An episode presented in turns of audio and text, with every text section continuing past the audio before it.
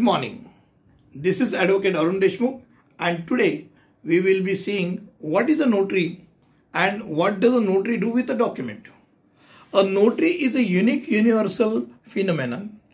Each country has its own notary magistrate who has the power to authenticate a legal document.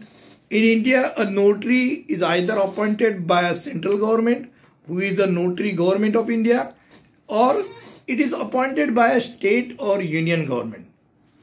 Notary signs and puts stamp as before me if the concerned person making the document comes and actually signs before him. Herein an advocate also can be a part of the said document wherein he identifies the concerned deponent making the document.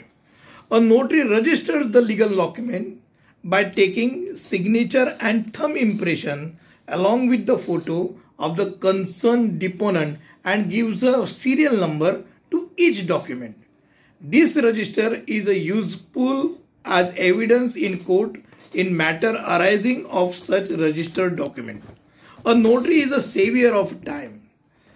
For litigants residing far off and has to file his say or written statement in a court, he can depose before a notary and the same can be filed by his own advocate.